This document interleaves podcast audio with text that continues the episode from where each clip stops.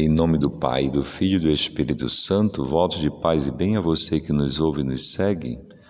Nós vamos ler o Evangelho neste dia, Evangelho de João, capítulo 5, versículo de 1 a 16. Depois disso, houve uma festa dos judeus e Jesus subiu a Jerusalém. Ora, existe em Jerusalém uma piscina com cinco pórticos, chamada Betesda em hebraico. Encontrava-se ali um homem enfermo havia trinta e oito anos. Jesus o viu deitado e, sabendo que estava assim desde muito tempo, perguntou-lhe: Que queres tu ficar curado? O enfermo respondeu: Quando estou chegando, outro entra na minha frente. Jesus lhe disse: Levanta-te, pega a tua maca e anda. No mesmo instante, o homem ficou curado, pegou sua maca e começou a andar. Aquele dia, porém, era um sábado, por isso os judeus disseram ao homem que tinha sido curado: É sábado, não te é permitido carregar tua maca. Ele respondeu: Aquele que me curou disse: Pega tua maca e anda. Então lhe perguntaram: Quem é que te disse? Pega a tua maca e anda? Por isso os judeus começaram a perseguir Jesus, porque fazia tais coisas em dia de sábado. Meus irmãos e irmãs, nós fizemos a forma abreviada da leitura, porque é uma leitura extensa e também podemos meditar de muitas formas. Eu gostaria de fazer uma meditação mais é, a nível espiritual propriamente. Então, esse homem paralítico, ele esperava essa cura há 38 anos. Isso aí significa que ele só esperava mesmo, não é? Há 38 anos. É uma vida. E alguém diz que esse homem padecia mesmo de uma paralisia física que era a expressão também de uma paralisia interna, que a gente pode traduzir pela palavra vitimismo. Ele era paralisado naquele papel de vítima. É igual a história da formiguinha que ficou com o pé congelado na neve.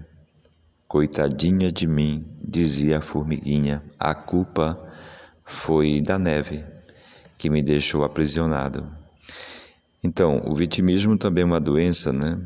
Que faz com que a pessoa encontre todos os motivos do mundo para encontrar-se numa situação, podendo ela sair dessa situação. Eu repito, a pessoa pode sair da situação, mas não sai porque de alguma maneira encontra um consolo naquela situação. Eu lembro de Jung, era um psicanalista, a gente pode dizer, o fundador da psicologia analítica. Ele dizia isso: se as nossas enfermidades não tivessem também as suas consolações, rapidamente nós ficaríamos curados. Mas, como nossas enfermidades também têm suas consolações, a gente não é, permanece um pouco doentinho porque ganha com isso algumas consolações. Outros dizem que é uma espécie de, de masoquismo, a pessoa ficar é, se banhando em suas próprias lágrimas, se deleitando em suas próprias lágrimas. Não vamos criticar ninguém, nem a nós mesmos, a gente está falando da, da miséria, da fragilidade humana e nosso Deus tem compaixão desse homem. Mas é bom que a gente medite sobre isso, né? o perigo que a gente possa vir a cair, o perigo de se acontentar e de ter um, uma espécie, alguém diz que seja um, um orgulho ou uma soberba da alma. A alma é soberba de si mesmo e se deleita 38 anos esperando uma cura que ele mesmo não se movia. Ele sempre, de fato, ele diz: quando eu vou, sempre o outro chega primeiro. Porque havia a crença de quem se jogasse primeiro nas águas, né? Quando essas águas eram agitadas por um anjo, a pessoa ficaria curada. E ele diz: Mas sempre um outro chega na minha frente. E prosseguindo nossa meditação, lembremos das palavras de Jesus, né? Queres tu ficar curado? É quase que uma provocação, né? Quase que dizendo: será mesmo que tu queres ficar curado? Jesus faz essa provocação. É importante essa provocação porque Jesus quer que a pessoa internamente tome a atitude de querer ficar curado. Então, escutemos sempre para nós mesmos esta palavra que Jesus diz àquele homem e diz para nós: Queres tu ficar curado? Eu quero ficar curado? Essa é a grande pergunta. E depois, a outra frase linda de Jesus é quando ele diz: Pega a tua maca e anda. É, Jesus não diz: Larga a tua maca. É com tua maca que tu irás andar é com a tua situação que tu irás andar. Imaginemos, por exemplo, uma situação de viuvez. Não é que tu irás andar é porque o teu marido ou tua esposa ressuscitou dos mortos agora e está caminhando novamente na terra. Não, na tua condição de viuvez, tu irás andar.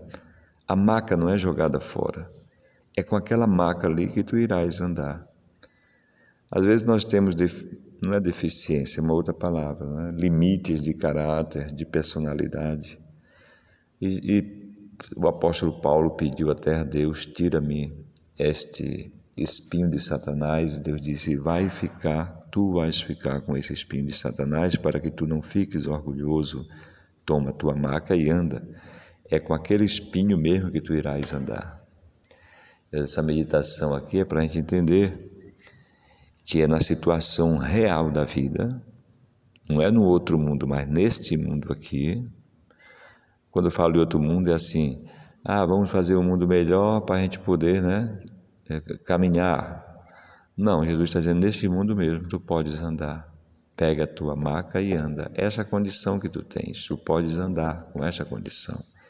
Não é essa condição que vai te humilhar, é você que é Senhor agora desta condição que você se encontra, é você que é Senhor disso aí.